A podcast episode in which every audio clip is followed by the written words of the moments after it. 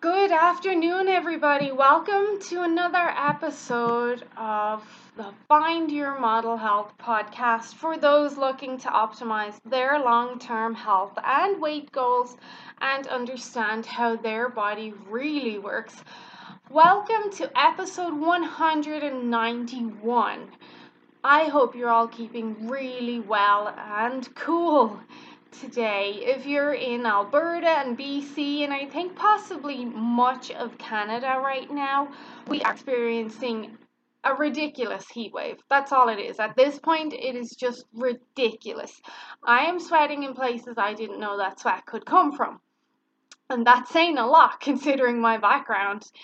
But um, it's definitely been rough. So I hope you're all staying cool and definitely hydrated. And maybe you're going to listen to this podcast episode while out on an early morning walk when it's nice and cool, or while lounging in a pool somewhere nice. If you don't know who I am, I am Shemaine Linney. I am your host. I'm a fitness and nutrition expert, certified iridologist, and biohacker. I'm very happy to have you back. In this week's podcast episode, it's a topic I've spoke about a lot, um, and it is to do with female hormones. And I just want to try refine some things over the next few months in regards to female hormones, the menstrual cycle, what might be happening. So this week we're looking at heavy periods and why you might be having them. So before I go on, I must emphasize that the information in these podcast episodes is for informational purposes only and should not be taken as medical advice. Please do consult your healthcare practitioner before making any lifestyle changes. And also, if you can't hear me too clearly, which I hope you can, it's because I have a big fan behind me trying to keep me cool but it's also contributing to my dehydration. You literally can't win. So, we're looking at heavy periods, and at least 50% of women struggle with heavy periods. Um, I would say it's even more. One in six women, at least, um, experience periods that are severe enough to significantly impact their daily life and how they live from worrying about what to wear, frequent trips to the bathroom, having to constantly change your pads or tampons or empty your Diva cup, to having period accidents at work or in a grocery store, and even trying to plan your life around your period. It can be quite stressful and disruptive to your life. Um, and if this is you, you're not alone. And it, it can be helped. So don't fret. Hopefully, this episode will help you. Because heavy periods, they can be very debilitating. And despite what many women have been told to believe, it's not normal. You shouldn't have to suffer through this. Normal periods are easy periods. They're pain free. They flow with fresh blood. They come when they're supposed to and they go when they're supposed to. It's not supposed to be a nightmare, a big upheaval to your life. You're not supposed to dread it. Um, I, think many women that have had normal periods, myself included, our periods or that time of the month, they don't disrupt our lives. They actually don't bother us. I can still do my workouts. I can pretty much do everything I do every other day.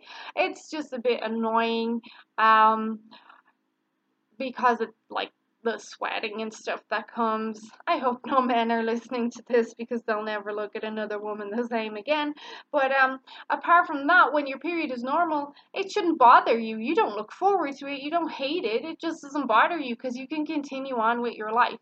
So I do hope that this podcast episode helps start you on the path towards restoring um, an optimal cycle and hormonal balance for you and makes your period or your monthly bleed a lot easier than you may be experiencing right now. So, what is considered a heavy period?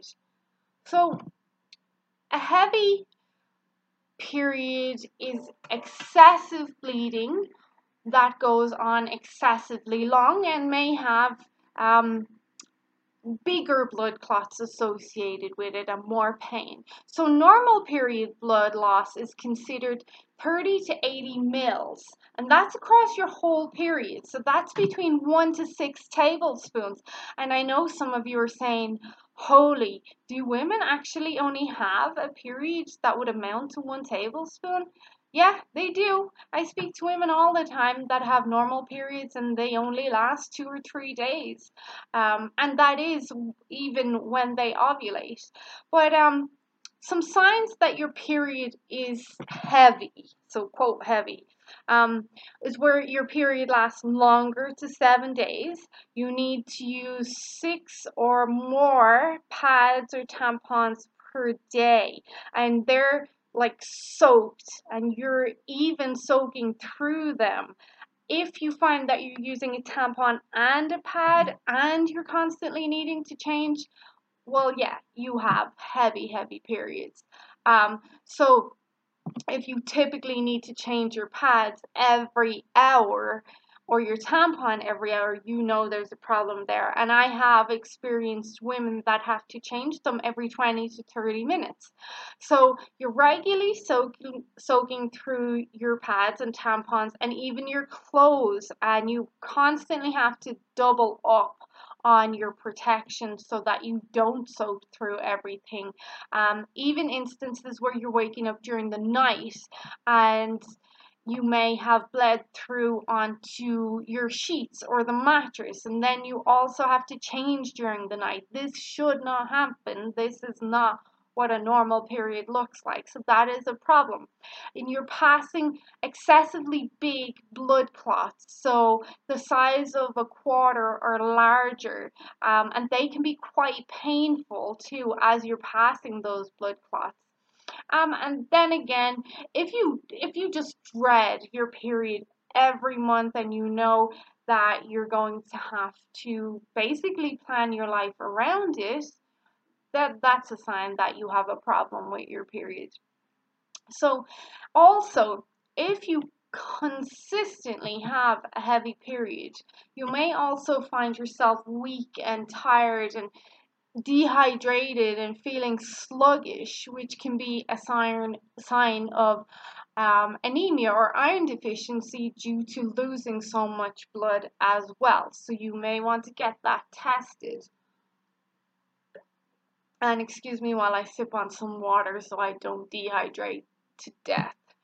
So there's many causes of why you may have a heavy period, or we'll even call it a bad period when you consider all the PMS and the pains and the blood clots and everything. Um, most commonly, though, they're due to hormonal imbalances.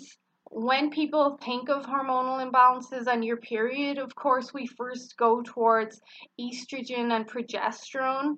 Um, and that's true. So, particularly high estrogen levels or not ovulating can be a big cause of um, having heavy periods, as well as PCOS as well. And then there is a kind of rare genetic disorder called von Willebrand's disease that can cause heavy bleeding or heavy periods. But they're not the only hormones either. Insulin and insulin resistance which we'll learn more about as we go through this episode, can have a direct impact on how your menstrual cycle is and if it's going to be easy or if it's going to be basically a pain in the ass, basically and literally. Um, so let's see. When we look at high estrogen levels, estrogen is amazing. It helps us give life basically.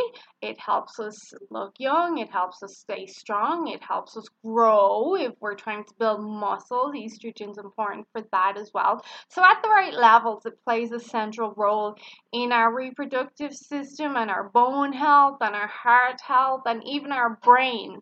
So, during that first half of our menstrual cycle, so that follicular phase um, or proliferative phase, proliferative mean growing your uterine lining is growing or it's building up new tissue, being driven by estrogen. Um, and this is the lining or the tissue that is shed when we don't get pregnant. So that is our menstrual flow. Um, and heavy periods can be a sign that this layer has been building up too thickly as a result of estrogen levels being too high. Um, and when we look at high estrogen, we're not only looking at estrogen by itself, we're also comparing it, our estrogen ratios to, or our estrogen to our progesterone. So those ratios right there, we want to have a nice ratio between both. But sometimes estrogen totally skyrockets and then progesterone can be really low. And not even if you're, you don't have to be in perimenopause or in menopause to experience low progesterone. It is quite common and it can be due to several factors like poor nutrition, stress is a big one, um, poor sleep habits, lifestyle habits. So there's stuff that can play. Birth control can play a part. Um, but high estrogen can result from lots of things and we want to be aware of this because it's it really is a big problem for most women. Whether or not someone has heavy periods, I can still see where there's high estrogen or those ratios are off in someone.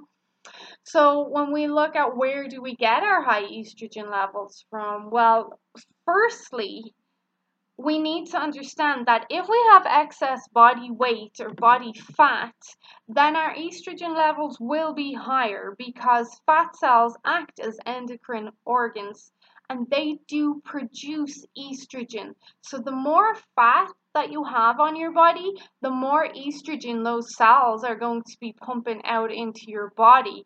And then when we see that, we also can see I'll generally see insulin resistance there, and then, of course, inflammation. And inflammation can happen right not only to a cellular level, but to the blood level. You can get sticky, inflamed blood, and that can also be um, a big driving factor behind a lot of pain and inflammation when you are PMSing or having your bleed. So, insulin resistance and inflammation being big ones there. So, if you do have excess body weight, that can be causing your estrogen levels to be higher. And if your nutrition is poor and you think that maybe you have blood sugar or insulin resistance issues, then that, yes, could be why your estrogen levels are so high. Then we also have environmental exposures. So that would be what are called endocrine disrupting chemicals. So we can get them through our food, water, cosmetics, body cleaning products. Um, you can get them through cleaning supplies that you clean your house in. You can get them from exhaust fumes. Um, so these are what we would call xenoestrogens. They're fake or foreign estrogens and they mimic our naturally occurring estrogens. So then they'll disrupt how our natural estrogen functions and it's recepted. Um, so it'll create higher levels of what we call circulating estrogen. So there was one study that showed women's pesticide exposure was linked to 60 to 99% increased risk of having longer menstrual cycles, skipped periods, and mid cycle bleeding compared to women with low to no exposure. So that basically means that the more toxins and chemicals and xenohormones that you're exposed to and putting into your body, the more your menstrual cycle is going to be messed up. You know, I always encourage clean eating, lots of good nutrition, organic where possible, clean products. I've done videos going through my personal care products, my toothpaste, my mouthwash. You know, if you follow me, I only drink the cleanest water I can get my hands on. Um, so I'm I'm quite anal like that. I don't expect everyone to be like that, but there's definitely ways that we can um, start to reduce our environmental exposures. And I will come to that as we get closer to the end. Um, so high estrogen levels can also result from pharmaceutical sources of estrogen. Of course, we've got our birth control. Um, then we've got some hormonal contraceptives um, that contain estrogen or hormone replacement therapy, medication as well. Um, then next we've got poor detoxification pathways or you're not detoxing properly. So I if you've heard me speak at this, I would say your body is in a state of toxic overload. When your t- body is overloaded with toxins, that also includes estrogen that you're not detoxifying estrogen properly either. So detoxification is very much a nutrient dependent process, which means it requires good nutrition to work. So you got your protein, you got your essential minerals, you got your vitamins, you got lots of clean water, and then the other stuff that we do to support detoxification as well, like our inverted moves, our exercise, our walking, our sauna. So there's lots of stuff that we can do, but if your detoxification system is not working properly, then that is going to cause a problem with you detoxifying um, estrogen. Um, and that goes next into like our microbiome or our gut, which is part of our detoxification pathways or systems. If your gut is not in good shape or you're having issues with your gut, then there is going to be issues detoxifying that estrogen because a lot of estrogen actually apart from our bleeds gets detoxified or excreted or removed from our body in our poop. Um, and within your gut, there is a special collection of bacteria, um, and they are considered your estrobolome. And it's their job to help regulate estrogen levels. And if they're not working properly, what can happen is some bad bacteria can come in and they will deglucuronidate the estrogen. So the good guys, they will help us break down and eliminate the estrogen by it's called a process of glucuronidation where they basically tie if I like my analogies, they tie a brick to the estrogen molecule. So it's pretty much weighted down and it can't escape and it just has nowhere to go but out. So it's heavy now. It's got a brick attached to it. But if those guys are not doing their job properly or you have issues with your gut where you have maybe more bad guys than you should. So we think of SIBO in this category, but you don't necessarily have to have SIBO.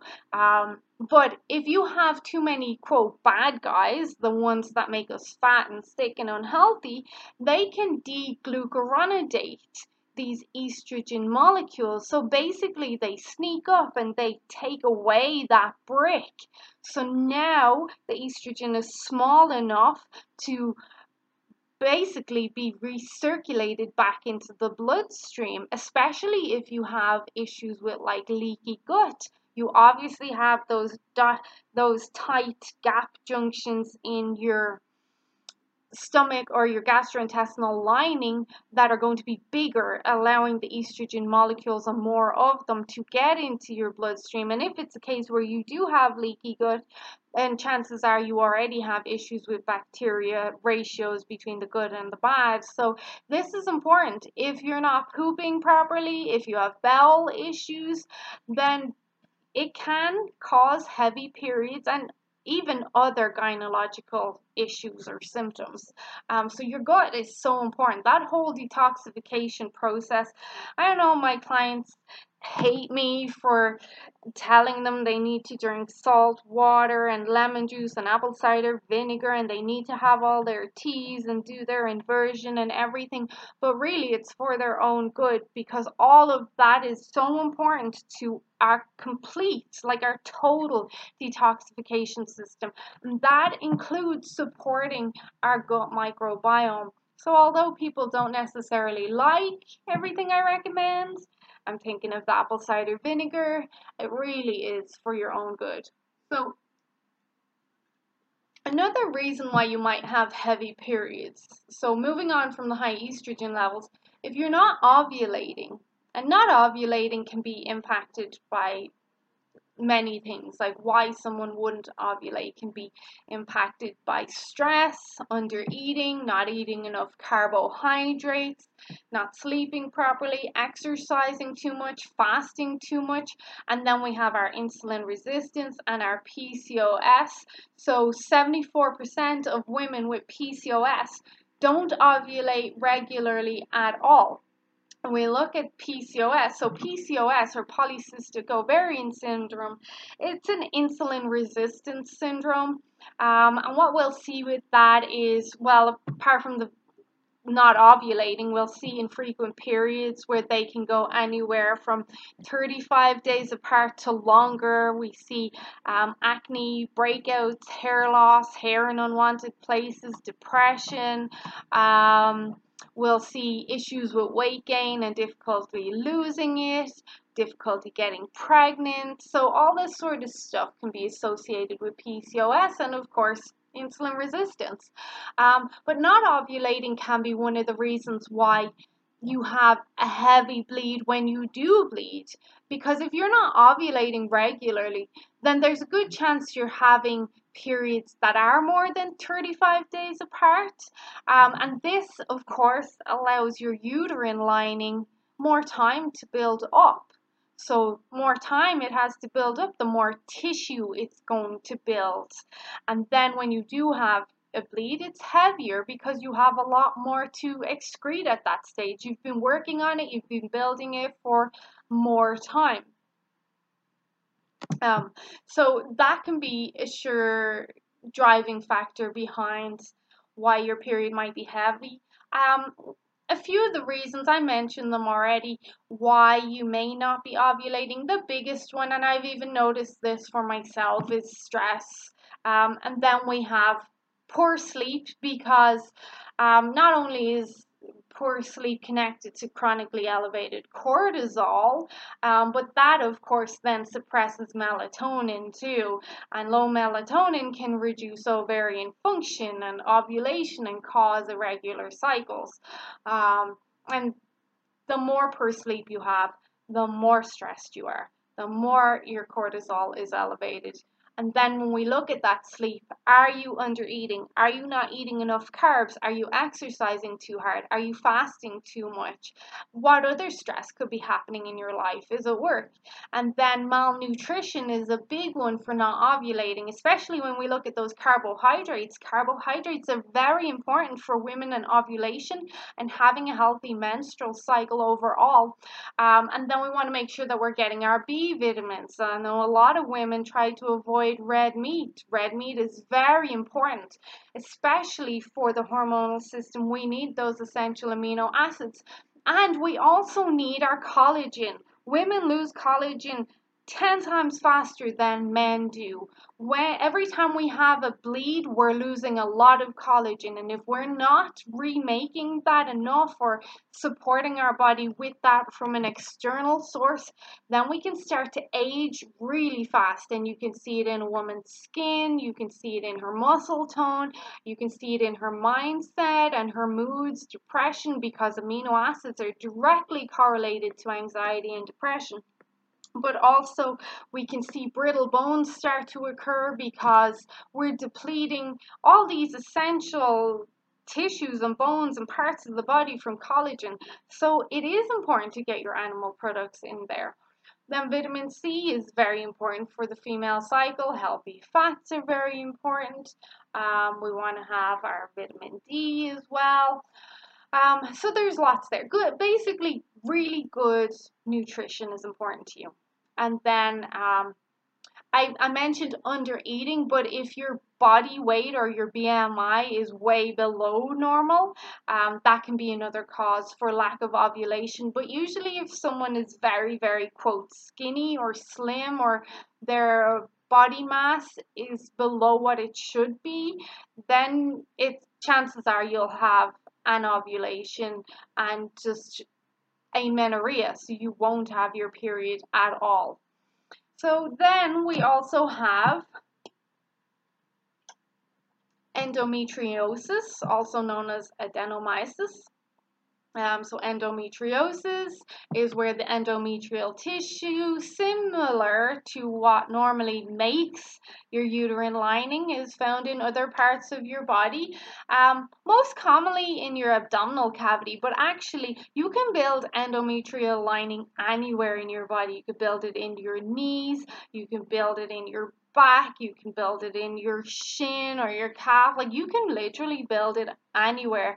And if you did, say, build endometrial tissue in your knee and you're experiencing painful periods or issues around menstruation, you may notice that your knee actually kills you around that time too. So you'll have a lot of pain in the knee where that endometrial like tissue is there too. So you can watch out for all these signs and oh, my elbow only hurts when my period is coming. And I, some of that could be from inflammation, but if if it's something extreme, it might be something to look into. So then when you have your your bleed or your estrogen drops at that time of the month, then those hormone fluctuations will also trigger that tissue to try and shed at least. Um, if it's more in your abdominal cavity, there's a chance that you will release it with your period, but it'll be very painful. But then the other parts of your body where you may have endometrial tissue, they'll be quite painful because they'll be trying to shed, but they can't. They've nowhere to go. And then next we have uterine fibroids and polyps. So fibroids are non-cancerous growths of muscle tissue in or on the uterus or even on the cervix, um, and they can contribute to heavy bleeding. Um, and then, like fibroids, polyps are growths off of the endometrial tissue that lines the uterine, and they can also cause abnormal bleeding for much of the same reason as fibroids. Um, so kind of the same, but not completely the same.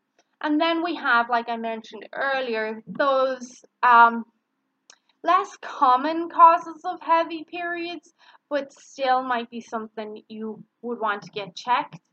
So we, I mentioned von Willebrand disease. So it's estimated that up to 20% of women that do have a lot of issues with their periods may, in fact, have inherited this disease.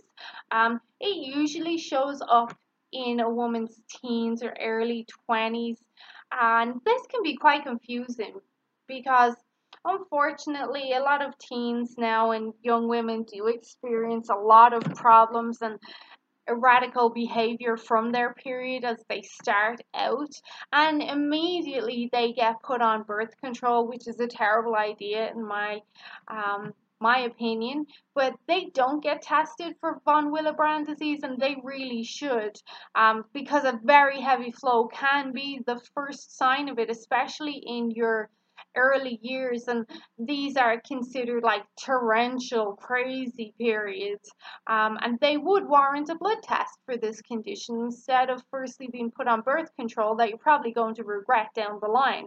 So um, yes not to go on about that. Um, but then next we've got cervical and endometrial cancers a bit more uncommon. I don't want to say totally uncommon now because they seem to be becoming more common, but they can contribute to irregular bleeding and even spotting between periods. Um, spotting between periods would be something that would make me worry about cervical cancer more so, or even endometrial cancer.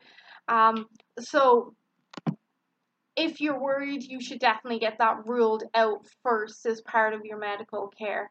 Um, and then we've got some other underlying factors that can contribute to heavy periods. I mentioned already insulin resistance, so there would be diabetes, but not everyone with insulin resistance has diabetes. Uh, we can see premature menopause. I think I spoke before about a girl I used to work with. She went through menopause at 26, which is crazy but it does happen.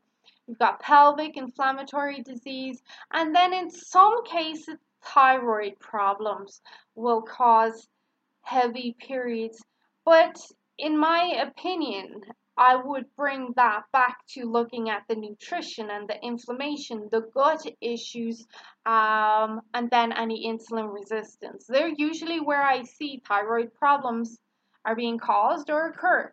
Um, so, and then as well, I I should mention that other interventions like the pill, IUDs, anti clotting medications, chemotherapy, obviously miscarriages can be commonly mistaken for a heavy period. So you want to just keep everything in mind what could be causing and help kind of do the elimination process and narrow it down for yourself.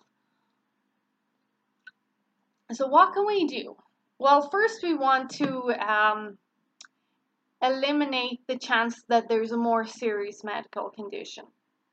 And we also want to get checked for iron deficiency as well. Um, but most heavy periods are benign and are totally treatable with natural approaches and nutritional and lifestyle changes. And I get that for some people, even the thought of that can be uncomfortable. Some people are even reluctant to believe, well, no, I, I need a hysterectomy or I need to get this fixed. And I will say that some cases a hysterectomy is absolutely needed and the best path to take and some women will get um, tubal ligations um, but there are the possibilities that natural approaches or therapies will work for you. Um, if they don't, then of course you get the appropriate medical care that you need. So, if you have been experiencing period issues for a long time and you're totally ready to sort it out now and like dig your heels in and say, No, I'm committing the effort and the time to fixing this, then this is what we would do. So first, I did mention the estrogen levels. So one, addressing any excess body weight or body fat is a good idea because the more body fat you lose, then the more estrogen you're going to lose along with that. You also reduce inflammation. But if you're going down that road, you need to make sure for sure that your detoxification pathways are working properly, including that you're having good bowel movements. So we're looking at that weight loss there. Um, and then how would we do that? Well, we're going to look at our nutrition or our diet.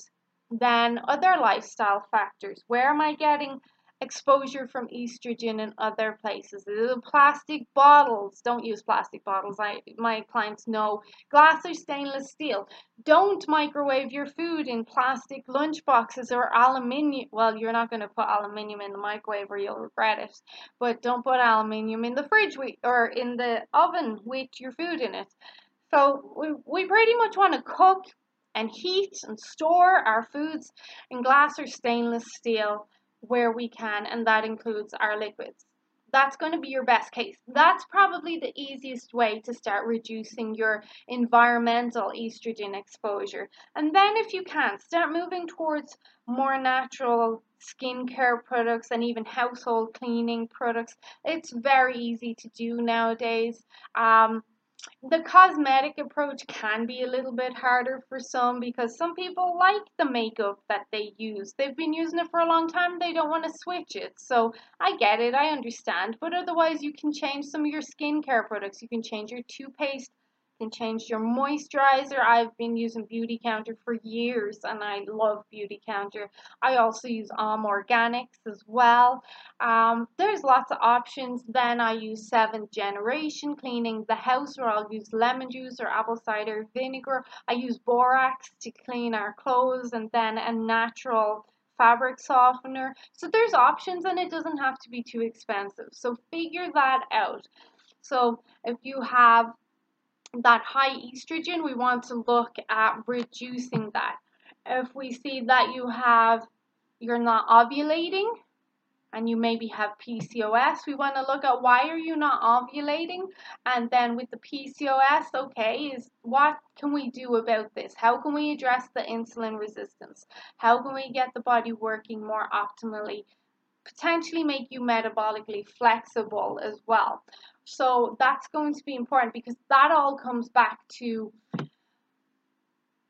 PCOS and high levels of estrogen can both be correlated with insulin resistance. So we want to be aware of that. It, I always say it always comes back to the nutrition and making sure that your body's working properly. Um, so we also then want to make sure that we're supporting ovulation and our hormones, like our female hormones, our sex hormones, with nutrients. And we can even use some herbs here. I'm not a big for advising flax seeds unless a woman is having a lot of bowel issues or they're postmenopausal. Um, but otherwise, uh, vitamin C is my favorite nutrient for supporting good PMS, good menstrual cycle. Vitex, I'm big into Vitex. I love Vitex. It can be great for helping you ovulate and regulate your periods. Um, Maitake or a maitake mushroom is an adaptogen with the specific ability to induce ovulation in people with PCOS. So that's a really good one to include for ovulation. If someone has PCOS, I would go down that road and then I would use the Vitex for the high estrogen. Um, that's what I would do. But I also have seen a lot of success with inducing ovulation with Peruvian maca as well.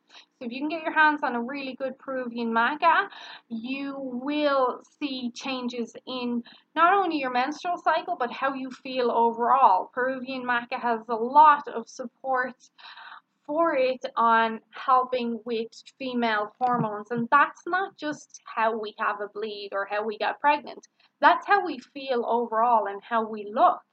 Um, you want to make sure that as well you're getting good quality sleep, you're not fasting too much, you're not over exercising, you're doing a lot of self care and relaxation processes, you're laughing, you're singing, you're hanging out with your friends, you're having a good time basically. So trying to keep that stress low.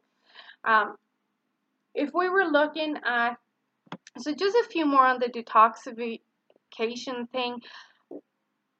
Right now, we're all sweating in places we shouldn't be sweating in.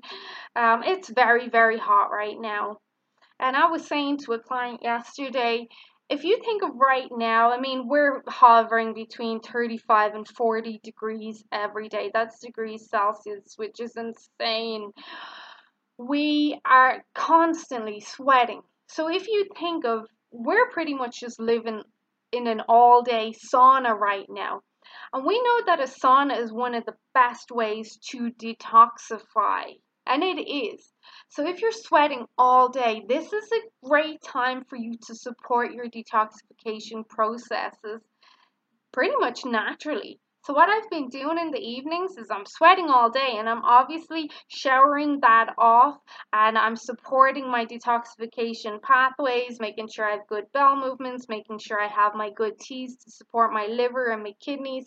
So I've been doing a lot of ginger, I've been doing dandelion, I have been doing hibiscus and cranberry, but also at night for any toxins that are being released that I'm missing, that I'm not washing off, that I'm not peeing out, I'm not pooping, I am also taking activated charcoal before bed because the last thing you want to do is to be sweating or in a sauna all day and not binding to those to- toxins or heavy metals or hormones. So we want to chelate them. Um, and that's where I'll bring in the activated charcoal. I really like it. So um, I also use one and recommend one that has a small molecular size but also is bound with ginger. And ginger is very anti-inflammatory and supportive in the gastrointestinal tract. So it's important. I'll still do my exercise because movement is very important for detoxification. I'll do my inversion every day and i have been doing it more regularly because my varicose vein has been hurting in the heat. So um, really you want to do everything you can to support your detoxification pathways but look at it like this. In this extreme heat you're pretty much living in a sauna all day. So you would do what you would do if you just went to a sauna for 30 minutes you replenish with lots of clean water and minerals. You wash off toxins that might be on the skin. You chelate where you can, and you make sure you're excreting properly to your through your urine and your bowel movements. So other herbs that can be used to reduce heavy bleeding. I mentioned ginger, but you can get um, ginger root tea or make it yourself. So I mentioned the gingers and the activated charcoal and I also take ginger tea as well. Tulsi ginger is one of my favorites. Most of my clients know that that's one of the first teas I'll recommend to them. But ginger root is great for periods. It's a strong anti-inflammatory. There are some studies to suggest that ginger may be more anti-inflammatory than turmeric. It can help with the heavy bleeding by reducing the inflammation of the blood, therefore thinning the blood and also thinning the blood vessels and the uh, the tissue in itself. So everything is not as inflamed, like it's not as swollen, everything can flow smoother. And then, of course, we have no risks or side effects generally with ginger, so it can be really helpful. Um, I like ginger tea, but you can also chew on ginger. You can add ginger into your recipes, or you can get ginger capsules. So you can get a supplement, and you can supplement between 500 up to 1000 milligrams three times a day, depending on how badly you need it. The next one is going to be Vitex. Again, so I mentioned Vitex for helping with estrogen dominance and helping regulate ovulation. Well, Vitex, you can get chasteberry tea. So chasteberry is just the herbal name. Well, Agnus castus is the Latin name, but chasteberry is the name of the tea that you'll get. Um, and depending on the severity of someone's symptoms, I might have them take Vitex in the morning and then also do the tea in the evening. Or some people might just do the tea and that works perfect for them. Um, Vitex can be great for regulating the menstrual cycle and the hormonal cycle after a miscarriage too. So it's a gentle way to do it. Just sipping on the tea every evening can help re-regulate stuff.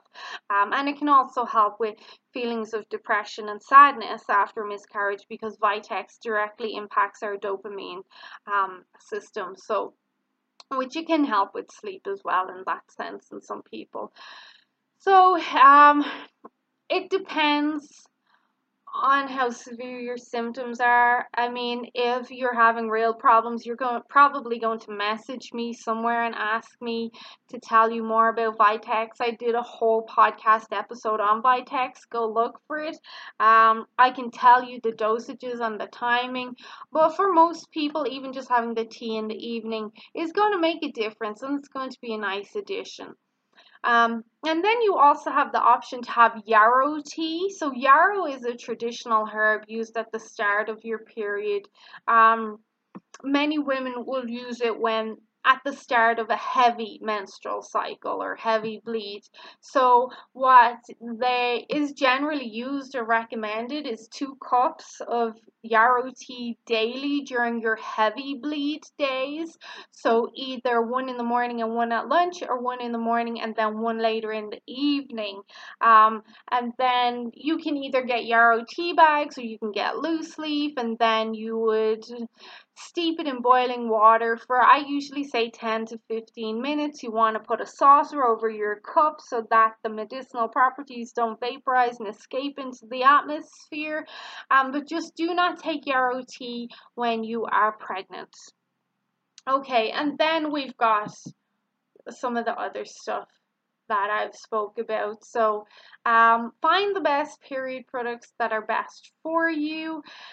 Believe it or not, here's one that you may not have heard of, but you can try period sex. So basically, having sex when you're bleeding or on your periods.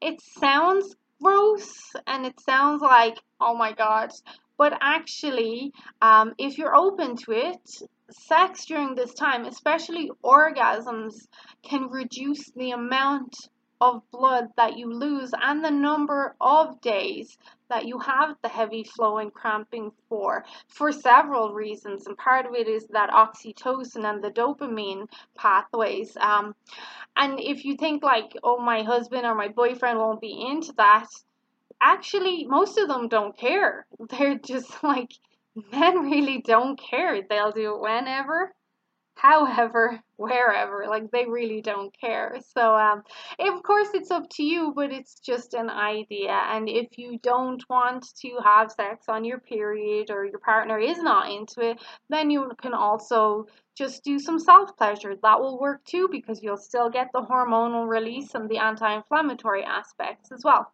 So, lastly, before I let you go, when you take on a change like this to say, right, I'm going to fix my period, I'm going to fix my menstrual cycle or my hormones or whatever is going on, that's not going to happen in a week or two. Generally, I will see changes in the first period, so the first next period after starting with someone when we make all their nutrition and lifestyle changes and everything. But more commonly, we start to see those changes in two to four cycles, especially with Vitex. Someone, some women will see changes immediately with Vitex, like their next period, they can see the changes. Um, I like to pair it with vitamin C just to encourage faster kind of movement of those changes. But then some women won't see the changes for up to 12 weeks. So it's it is very individual, but the point is you have to be ready to commit and show up every day with consistency and have faith like this is going to help. It is going to help and I will reap the rewards, but you have to have patience. It's going to take time. And then, if say six months later, 12 months later, you're still experiencing heavy bleeding and nothing is getting better, or even if your symptoms have worsened, then you're going to go to your medical provider or your family doctor and you're going to maybe get a referral or get them to look further into this. So, this was one of my longer podcasts, not too long though, but I really hope that you enjoyed it. You found it helpful. I will be doing more on the finer points of the menstrual cycle over the next few weeks. So, if you have any questions about anything I have said above, please reach out to me. You can find me on Facebook under Shemaine's Model Health. You can um, send me a message through my website at shemainesmodelhealth.com. You can find me on Instagram. Um, so I'm pretty easy to get a hold of. And as always, if you know anyone that would benefit from this information, please do share. Sharing is caring and we really do want to help others to help themselves or to learn how to help themselves and understand that there is other ways. We don't always have to take a pharmaceutical or a medical approach. So I hope you enjoyed this. I hope you stay cool. I hope you stay hydrated. I hope you stay healthy. Uh, remember to replenish those minerals. Remember to keep moving because movement, believe it or not, helps with hydration. It's very important to keep fluids moving. Your inversion, make sure you're getting enough sleep, lots of hydrating foods, and I'm going to leave it at that. Like I said, if you have questions, reach out to me, but otherwise, Otherwise, stay cool, stay hydrated, stay safe, and I'll chat to you guys soon. Bye bye.